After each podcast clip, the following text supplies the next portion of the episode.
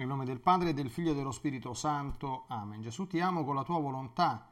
Vieni, divina volontà, a pregare in me e poi offri questa preghiera a te, come mia, per soddisfare le preghiere di tutti e per dare al Padre la gloria che dovrebbero dargli tutte le creature. Mia Divina Maria, ti amo nella divina volontà.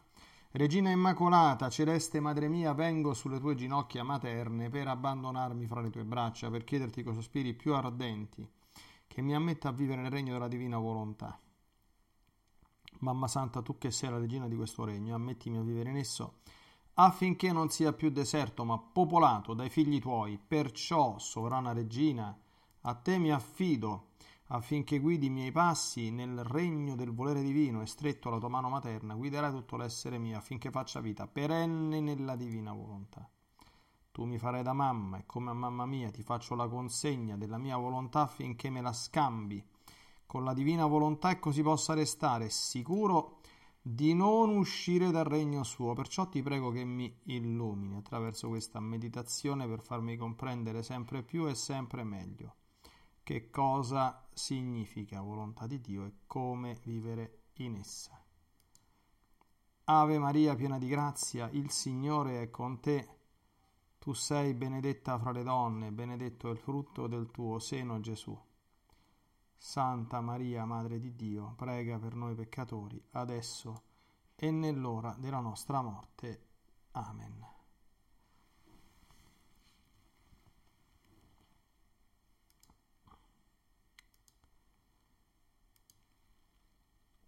Dal Libro di Cielo, volume 28, 18 ottobre 1930. Valore dei baci ed abbracci della Vergine a Gesù bambino, perché possedendo la divina volontà tutti i suoi atti si rendevano infiniti ed immensi per Gesù. Risurrezione degli atti fatti nel divin volere. Effetti del ti amo. Continuo il mio solito stato e, soffermandomi nell'atto quando la sovrana regina diede alla luce il bambinello Gesù, e stringendolo al suo seno lo baciava e ribaciava, e beandosi in lui gli dava il suo latte dolcissimo, o come sospiravo di dargli anch'io i miei baci affettuosi ed i miei teneri abbracci al mio pargoletto Gesù. E lui, facendosi vedere in atto di riceverli, mi ha detto: figlia del mio volere. Il valore degli atti della mia mamma celeste furono perché uscivano dal seno immenso della mia volontà divina, di cui lei ne possedeva il suo regno, la sua vita. Non vi era moto, atto, respiro e palpito che non era pieno di volere supremo fino a sboccarne fuori. I suoi baci amorosi che mi dava uscivano dalla sorgente di esso. I suoi casti abbracci con cui abbracciava la mia infantile umanità contenevano un'immensità. Il suo latte purissimo con cui mi nutriva, io, succhiando al suo seno virginale, succhiavo al seno immenso del mio fiat. Ed in quel latte succhiavo le sue gioie infinite, le sue dolcezze ineffabili, il cibo, la sostanza, la crescenza infantile della mia umanità dall'immenso abisso della mia divina volontà. Sicché nei suoi baci io sentivo il bacio eterno del mio volere, che quando fa un atto non cessa mai di farlo. Nei suoi abbracci mi sentivo un'immensità divina che mi abbracciava, e nel suo latte mi nutriva divinamente ed umanamente e mi ridava le mie gioie celesti ed i contenti del mio volere divino, che la teneva tutta riempita. Se la sovrana regina non avesse tenuto una volontà divina nel suo potere, io non mi sarei contentato dei suoi baci, del suo amore, dei suoi abbracci e del suo latte. Al più si sarebbe contentata la mia umanità, ma la mia divinità, io verbo del Padre, che tenevo l'infinito, l'immenso in mio potere, volevo baci infiniti, abbracci immensi, latte pieno di gioia e dolcezze divine. E così solo restai appagato, perché la mia mamma, possedendo la mia volontà divina, mi poteva dare baci, abbracci, amore e tutti i suoi atti che davano dell'infinito. Ora tu devi sapere che tutti gli atti che si fanno nella mia divina volontà sono inseparabili da essa. Si può dire formano una sola cosa, atto e volontà. Si può chiamare luce la volontà, l'atto calore, che sono inseparabili l'una dall'altro. Onde tutti quelli che possederanno come vita il mio fiat avranno in potere tutti gli atti della mamma celeste, e lei teneva in potere tutti gli atti loro, in modo che nei suoi baci ed abbracci io mi sentivo baciato ed abbracciato da tutti quelli che dovevano vivere nella mia volontà, ed in essi mi sento ribaciare ed abbracciare dalla mia mamma. Tutto è in comune ed in perfetto accordo nel mio volere, ogni atto scende dal suo seno e con la sua potenza lo fa risalire nel centro donde è uscito. Quindi sii attenta, non ti far sfuggire nulla che non entri nella mia divina volontà, se vuoi darmi tutto e ricevere tutto. La mia povera mente continua il suo corso dentro la divina volontà. È sempre essa il mio punto d'appoggio, il mio principio, il mezzo, il fine degli atti miei. La sua vita corre in me come il dolce mormorio del mare che mai si ferma, ed io per contraccambio d'omaggio e d'amore le do il mormorio degli atti miei che lo stesso fiat divino mi fa fare. Ed il mio sempre amabile Gesù continua a dirmi: figlia mia, ogni atto fatto nella mia divina volontà forma una risurrezione divina nell'anima. La vita è formata non da un solo atto, ma di tanti atti uniti insieme, sicché quanti più atti si fanno, tante volte l'anima risorge nel mio volere, in modo da poter formare una vita completa, tutta di volontà divina. Come la vita umana è formata di tante membra distinte per poter formare la sua vita, se ci fosse un solo membro non si potrebbe chiamare vita, e se mancasse qualche membro si chiamerebbe vita difettosa. Così i ripetuti atti fatti nel mio volere servono come se si formassero le diverse membra di volontà divina nella creatura. E mentre servono a riuscire insieme questi atti per formare la vita, servono ad alimentare la stessa vita. E siccome la mia divina volontà non ha termine, così quanti più atti si fanno in essa, tanto più cresce la sua vita divina nella creatura. E mentre questa risorge e cresce, l'umana volontà riceve la morte da questi stessi atti fatti nel mio volere divino. Non trova alimenti come alimentarsi e si sente morire ad ogni atto fatto nella mia divina volontà. Ma che dolore! Quante volte la creatura fa la sua volontà nei suoi atti, tante volte fa morire la mia nell'atto suo. O com'è raccapricciante vedere che un volere finito mette fuori del suo atto un volere infinito che vuole dargli vita di luce, di bellezza e di santità. Onde continuavo i miei atti nel volere divino col mio solito ritornello: ti amo, ti amo, in tutto ciò che ha fatto per amore nostro. Ma mentre ciò facevo pensavo tra me: ma Gesù benedetto sarà stanco della mia cantilena ti amo, ti amo, quindi a che pro dirla? Ed il mio dolce Gesù, muovendosi nel mio interno, mi ha detto: figlia mia, il vero amore, accompagnato anche dalle parole ti amo, non mi porta mai stanchezza. Perché essendo io un complesso d'amore e un atto continuato d'amore, che mai cesso d'amare, quando trovo il mio amore nella creatura, trovo me stesso. Ed il segno che l'amore di essa sia parto del mio amore è quando è continuo. Un amore interrotto non è segno d'amore divino, al più può essere un amore di circostanze, un amore interessato, che c'è stato questo e c'è stato l'amore. Ed anche le parole ti amo non sono altro che l'aria che produce il mio amore nella creatura, che condensata in essa produce come tanti lampi di fiammelle verso colui che ama. Ed io quando sento dire ti amo, sai che dico? La mia figlia lampeggia nell'aria del suo amore verso di me, ed un lampo non aspetta l'altro. E poi tutti gli atti continui sono quelli che hanno virtù di conservare, alimentare e crescere la vita nella creatura. Vedi, anche il sole sorge ogni giorno e tiene il suo atto continuato di luce. Né si può dire che col sorgere ogni giorno stanca gli uomini nella terra, anzi tutto all'opposto, tutti sospirano il sorgere del sole. E solo perché sorge ogni giorno forma l'alimento della terra. Giorno per giorno va poco a poco alimentando la dolcezza nei frutti finché li fa giungere a perfetta maturazione. Alimenta le svariate tinte dei colori e dei fiori, lo sviluppo a tutte le piante e così tutto il resto. Un atto continuato si può chiamare miracolo perenne, sebbene non si fa attenzione da parte delle creature. Ma il tuo Gesù non ne può fare a meno di fare attenzione, perché conosco la virtù prodigiosa di un atto non mai interrotto. Quindi il tuo ti amo serve a conservare, alimentare e crescere la vita del mio amore in te.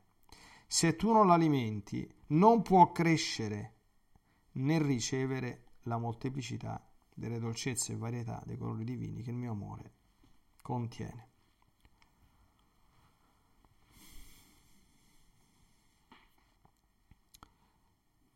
Bene, oggi abbiamo avuto, amici, un testo abbastanza corposo e articolato, dove c'è nella prima parte un altro panegirico della nostra Santissima e Divina Signora, mentre nell'ultima parte, da cui vorrei cominciare oggi, ecco, mi è subito venuto chiaro e distinto il fatto che bisogna rifare la meditazione a retromarcia, quindi partendo dalla fine per arrivare poi, speriamo, all'exploit conclusivo dell'inizio, ma alla fine è per noi una delle cose più importanti in assoluto. Quando Gesù parla di questi atti continuati e di amore non interrotto, no? Quindi prendendo l'occasione di dire qualcosa dal fatto che Luisa temeva che la sua cantilena fosse appunto una cantilena, dice ma insomma mi posso stare tutto il giorno a dire ti amo, ripete sempre le stesse cose, ma Gesù si sarà pure stufato, quindi pensiero che penso tutti quanti noi, magari un pochino ci viene, magari anche in buona fede qualche volta, no? Ti pare che Gesù mo sta a pensare che io sto invocando la divina volontà, sto affallato nella divina volontà, sto a fare questo e quell'altro, no? Ci viene, e è male che ci venga, molto male, perché c'è un passaggio spettacolare, così vediamo se ascolta questa meditazione qualcuno che ogni tanto comincia a fare, ma come faccio a vivere nella divina volontà? Dimmi un po', che cosa bisogna fare per vivere nella divina volontà? Non ci sono magie, d'accordo? Gli uomini vanno tutti in cerca di magie, qualunque sia il problema. Allora, ve lo dico io, una persona ha una difficoltà, come dire, con una situazione che richiede certamente preghiera, lavoro, tempo, no, vorrebbe subito la soluzione immediata che gli si toglie il problema. Pensiamo a quei poveretti che hanno i problemi col diavolo, vorrebbero che ci sia, come dire, un Gesù redivivo che gli va davanti, dice al diavolo taci, esci da costui, e finito il discorso, ma non funziona così, ci vuole il tempo ordinariamente, ma così è nella vita spirituale, ma così è nella vita interiore, ma così è in tutta la nostra vita umana. Non ci sono magie. Dio ogni tanto qualche miracolo lo fa, d'accordo? Quindi, quando Dio fa un miracolo, certamente istantaneamente si produce un effetto che ordinariamente non avverrebbe in maniera istantanea. Ma questa è un'eccezione, questo qui. Noi non possiamo impostare la nostra vita pensando o pretendendo, peggio ancora, che Dio faccia miracoli, perché Dio i miracoli non li fa sotto pretesa né sotto comando, li fa se vuole, quando vuole, quando vuole, soltanto quando li ritiene necessari, opportuni, utili, e comunque abbastanza raramente. Allora, Gesù ti spiega una cosa molto semplice. Siccome la mia divina volontà non ha termine, quanti più atti si fanno in essa, tanto più cresce la sua vita divina nella creatura. E mentre questa cresce, l'umana volontà riceve la morte da quegli stessi atti fatti nel mio volere divino. Non trova come alimentarsi. È vero questo, ma ovviamente poi è vero anche il contrario, come Gesù spiega. Invece, quante volte la creatura fa la sua volontà nei suoi atti e tante volte fa morire la mia. Ed è raccapricciante vedere che un volere finito mette fuori del suo atto un volere infinito, che vorrebbe dargli, per quanto sta in lui, luce, bellezza e santità. Questo, amici miei, se non ce lo prendiamo, se non ce lo mettiamo bene in testa e soprattutto non lo mettiamo poi bene in pratica, noi ci muoveremo di un chiodo dal punto dove stiamo, anzi molto presumibilmente torneremo indietro, perché sappiamo questo è un principio generale dell'ascetica, l'ho detto tante volte, però ripetita sempre Juvent, no?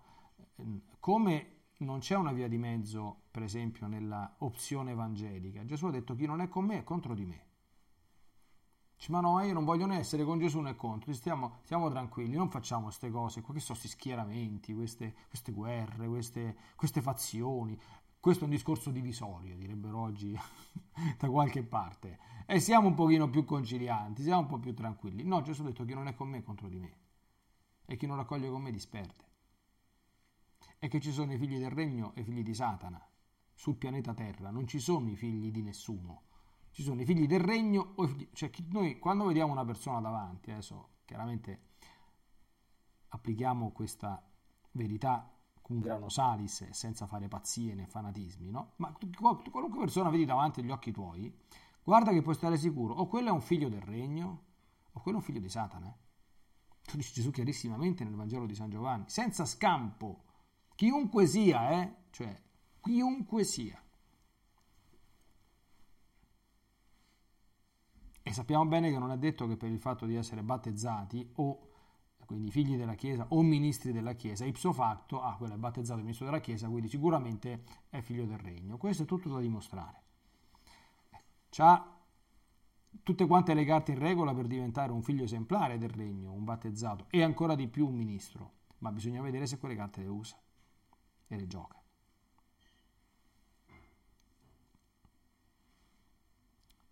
Quindi più atti si fanno e meglio è. Ecco perché questo, senza evidentemente fanatismi, pazzie, però senza neanche trascuratezza. Cioè, se tu vai a letto in una giornata e non hai fatto manco un atto nella divina volontà, cosa che non dovrebbe mai succedere per nessun motivo, cioè, se non l'hai fatti nella divina volontà, l'hai fatti nella tua, poco da fa. E anche la qualificazione degli atti, per questo che la sera facciamo l'esame di coscienza, o sono atti buoni, quindi meritori, atti santi, o sono atti indifferenti. Lì, nella gira morale, esistono gli atti indifferenti. Però, come sappiamo, per chi vive nella divina volontà, gli atti indifferenti diventano divini. Questo lo ricordiamo, no? Oppure sono cattivi. E quindi, cattivi o quantomeno imperfetti. Cioè, sono buoni ma non sono perfetti.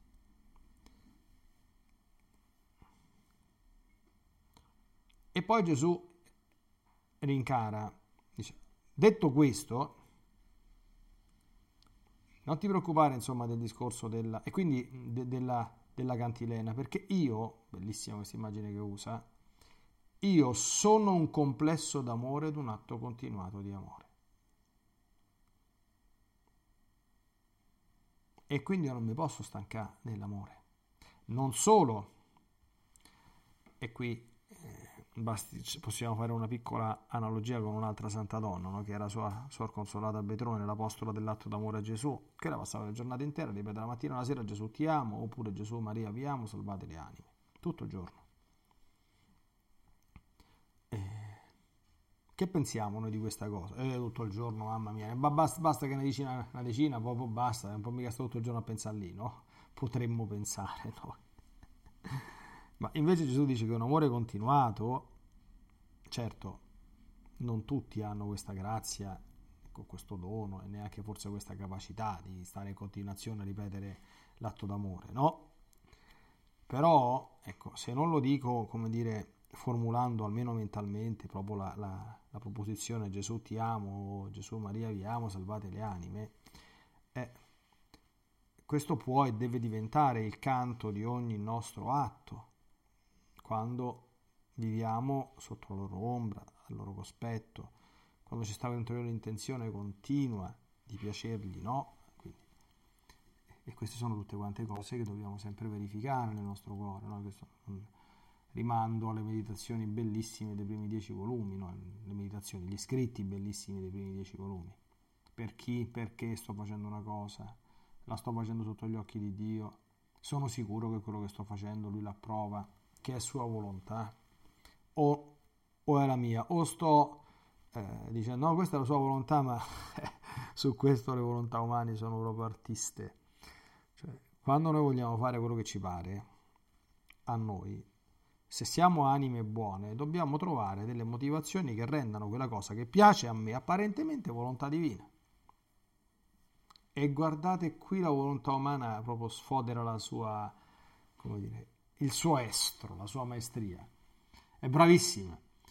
Mi fa pensare a quella frase che Gesù disse ai farisei, no? Dice: siete veramente abili nell'eludere il comandamento di Dio per seguire la vostra tradizione umana, no? Siete veramente abili, cioè, gli fa complimenti, dice: mazza, oh. E attenzione, loro eludevano la legge di Dio pensando, con una norma fatta da loro, di servire Dio meglio. Cioè, quelli che stavano in buona fede, perché qualcuno di quelli stava in buona fede, nel senso che era proprio convinto che se tu devi andare a lavate le stoviglie, come dice Gesù, no? A che non, se non te lavi le mani fino al gomito e stai allora a fare la brusca striglia prima di mangiare, chissà che succede, che se mangi che hai fatto peccato mortale, perché hai mangiato, perché ti sei lavato fino al polso, non sei arrivato fino al gomito, tragedia, no? Gesù gli dice: voi fate questo, e poi se il genitore di uno sta a morire di fame e il figlio viene a dire: no, ma la mia offerta la devo mettere nel tempio, non ti preoccupare, se la devi mettere nel tempio lascia di morire di fame, che c'è nessun problema. Pacca, capito? Io veramente nel mio piccolo lo vedo in me e lo vedo fuori di me per quello che posso percepire dalle persone, no? Veramente io delle volte rimango sconcertato, cioè dico al Signore, prego al Signore, dico: Signore, però se non ci salvi tu da queste cose siamo proprio rovinati, siamo.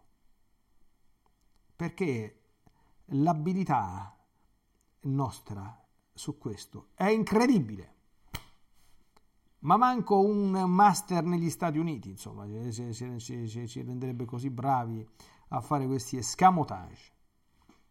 E quanti ne ho visti in questi 2 anni, guardate, alcuni mi hanno fatto venire proprio i nervi, attenzione, i nervi sereni, speriamo, insomma, i nervi che...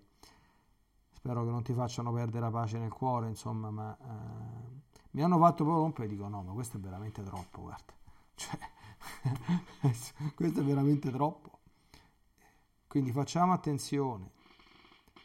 E questo purtroppo, amici miei, non ci può aiutare nessuno se non il nostro cuore retto e la nostra coscienza retta. Dovendo sempre imparare, io lo ripeto in continuazione, queste quante volte parlando, dico: sta attento, distingui la coscienza dalla tua volontà umana. Spiegarlo è difficile come si fa, farlo è molto facile, perché quando tu assecondi profondamente ciò che profondamente senti come giusto e vero, la pace che senti nel cuore, ma anche poi gli eventi esterni, perché le cose fatte dal Signore sono benedette, portano alla pace, possono anche trovare dei contrasti esterni, d'accordo? Ma non danno luogo a situazioni, insomma, che uno lo capisce, cioè, ma qua non ci sta la benedizione di Dio, no? Ci sono alcune opere di Dio che esternamente fanno succedere il finimondo, d'accordo? Specialmente di questi tempi, quando uno cerca di agire in un certo modo, trovandosi poi in minoranza, e si espone a di tutto e di più. Però anche quando accadono quelle cose, insomma, chi parla ne ha avuto appena qualche esperienza. Se tu stai sostanzialmente nella volontà di Dio, la tempesta è fuori, ma dentro tu stai sereno, stai tranquillo. Certo soffri, perché non è che sei contento di vedere certe cose esternamente, ma come dice Gesù, la gioia non te la leva nessuno e la pace non te la leva nessuno. E tu dici: Signore, siamo sicuri che ho fatto bene? E senti dentro il cuore: ma certo che hai fatto bene, che altro volevi fare in questa situazione? Poi, per carità, altro aspetto fondamentale è: non dobbiamo essere troppo sicuri di noi stessi, perché dobbiamo essere sempre aperti che anche quando ci sentissimo in questo modo non possiamo, come dire, chiudere le porte. Pensiamo alla bellissima prima lettura della messa di ieri che c'è stato. La dura cervice. Se una persona indurisce la cervice e si impunta, Dio la lascia sta, perché lui non sfonda le teste dure, né le fracassa. Vuoi tenerti la testa dura? Vuoi tenerti le tue convinzioni? Vuoi continuare ad illuderti che stai facendo bene quando stai facendo male? Per adesso non te posso fare altro, perché con la testa dura io non ci posso fare niente. Se ti s'ammorbidisce, tornerò a cercare di farti riflettere. Questo è quello che mi sembra di capire che il nostro Signore faccia. Passiamo adesso alla bellissima prima parte, quindi riserviamo l'esploit finale. Qui di nuovo abbiamo visto chi era Maria. Qualche giorno fa abbiamo visto in alcune cose proprio sue, no? Ricordiamole: la fermezza, la fedeltà e l'amore ininterrotto. Ricordate, no? Bella proprio. Oggi però Gesù, vediamo ancora i suoi gesti di amore proprio squisitissimamente. Cioè, la Madonna con Gesù c'era un rapporto unico, perché la Madonna era nessuno più di lei era innamorato dell'Altissimo in quanto Dio, nessuno più di lei si concepiva e voleva con tutto il cuore essere l'ancella veramente dell'Altissimo. L'ancella significa H24, il suo servizio assoluto. Io non voglio manco fare mezzo respiro che non ti sia gradito. E poi mettiamoci pure che per questo dono straordinario diventa anche la mamma. E che mamma! Cioè la Madonna è diventata mamma senza nessuna delle miserie e delle mortificazioni che caratterizzano la vita delle nostre care amiche nel diventare mamma, né nell'origine, perché non ha dovuto fare porcherie per diventare mamma, e né nel generare il figlio, che non ha dovuto sentire né travagli, neanche lì umiliazioni. Insomma, io non ho mai visto un parto, ovviamente, ma lo so. Esce un sacco di sangue, un sacco di dolori, poi tutte le placente, le cose, cioè il bambino è tutto zozzo, insomma, lo devono fare il bagnetto. La Madonna non ha avuto niente di tutto questo. Attenzione, essendo però una vera mamma, non è che è diventata mamma per finta, eh? Quindi niente di tutto. E poi con che cuore, con la sua femminilità perfetta, cioè questo non dobbiamo mai dimenticare. Cioè la Madonna è la quintessenza visibile, vivente della meravigliosità assoluta che la donna è. La donna è la creatura più meravigliosa che Dio possa aver creato, no? Certo, Gesù è diventato uomo perfetto, ma l'uomo e la donna sono appunto due bellezze complementari, per questo che abbiamo Gesù che è diventato uomo e la Madonna che è una donna, no? Quindi nessuno di noi credo che possa immaginare, ma quindi immaginiamo Gesù quanto godeva. E indietro tutto questo ancora, e questa è la cosa più importante, perché Gesù dice: bene, se fosse stato tutto questo, e già è tanto, insomma, no? La mia umanità sarebbe stata appagata, e te credo, insomma, no? Ma non c'era solo questo. Chi c'era dietro la Madonna? Chi c'era in ogni suo modo, in ogni suo atto, in ogni respiro? Per sua scelta, per sua elezione, fin da quando fu concepito. C'era il volere supremo, per cui ogni minimo movimento, ogni battito di ciglia, ogni movimento di piede, di dito della mano, di qualunque cosa emanava volontà divina. Figuriamoci quegli atti che poi sono transitivamente, ordinati a trasmettere l'amore, come i baci, come gli abbracci, come stringere il seno, per una donna allattare un bambino al seno.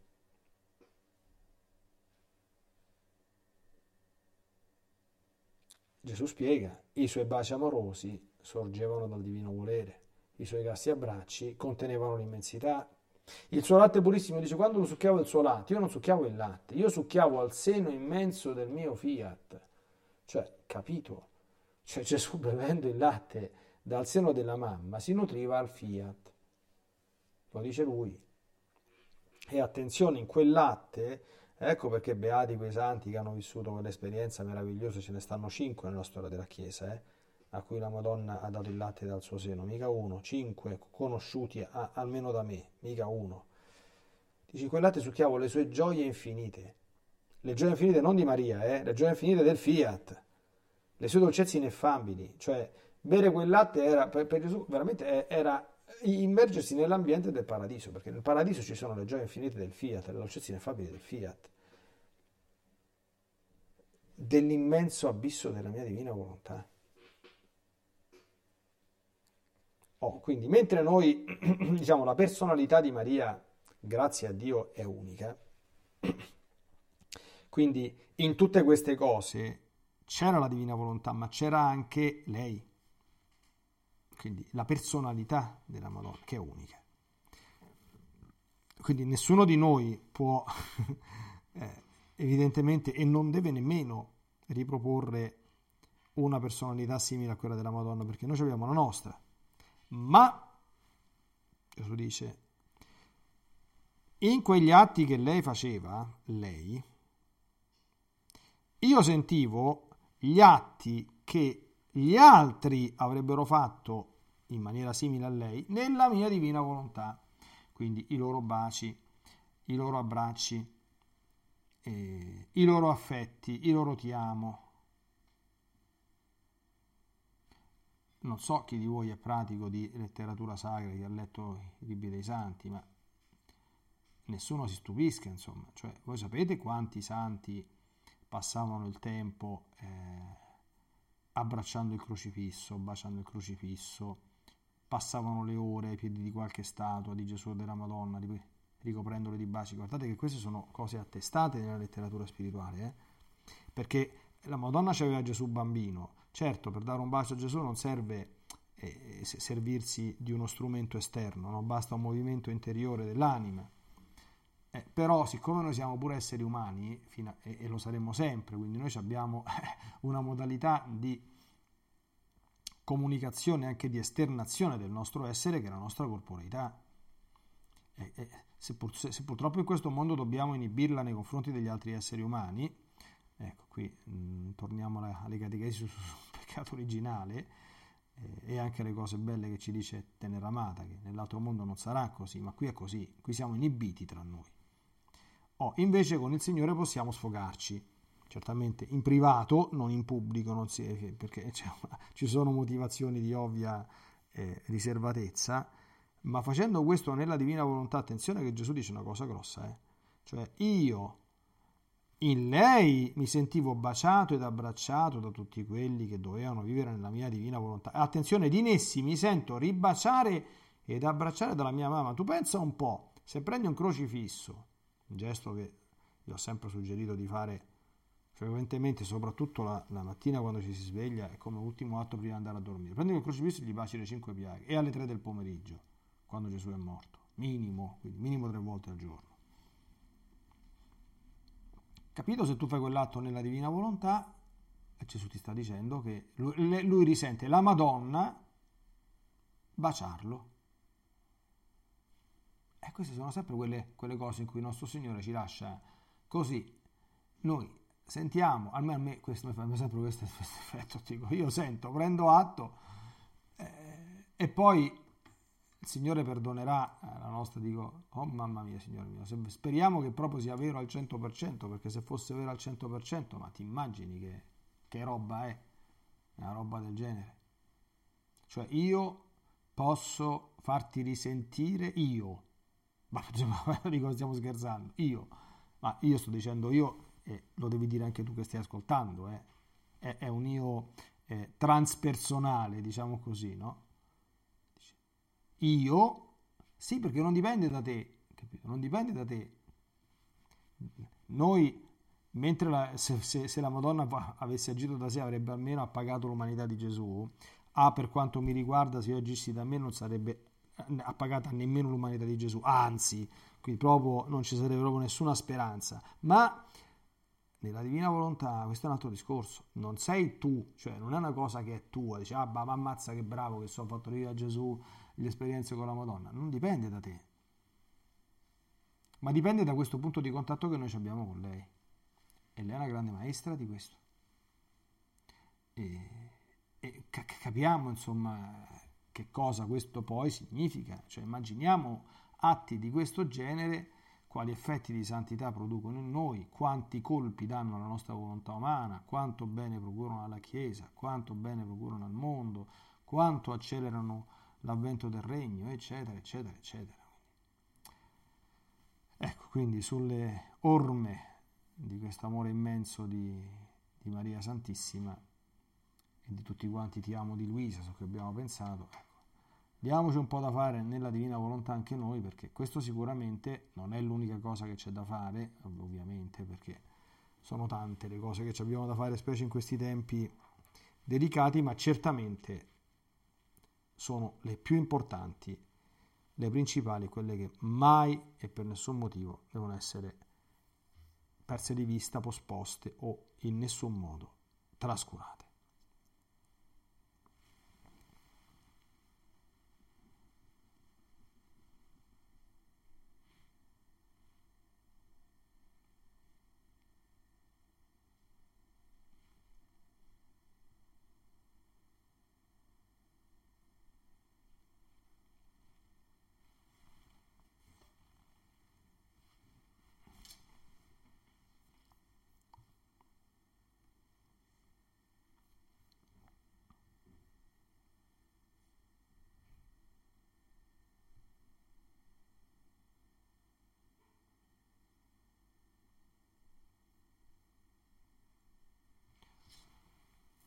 Un grazie immenso, Signore Gesù, per tutto quello che ci hai oggi, come sempre, trasmesso. Come dicevamo all'inizio della meditazione, fa che possiamo ricordare questa legge di crescita o di decrescita nella vita della Divina Volontà, che è una legge universale.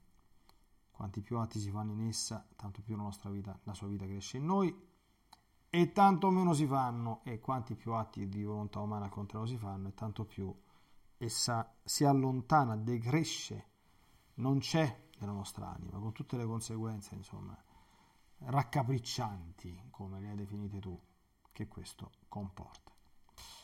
Nella Divina Volontà, nel nome del Padre, del Figlio e dello Spirito Santo, amen. Ti benedico per aiutarti, ti benedico per difenderti, ti benedico per perdonarti, ti benedico per liberarti da ogni male, ti benedico per consolarti, ti benedico per farti santo, ti benedico dunque nella Divina Volontà, nel nome del Padre, del Figlio e dello Spirito Santo.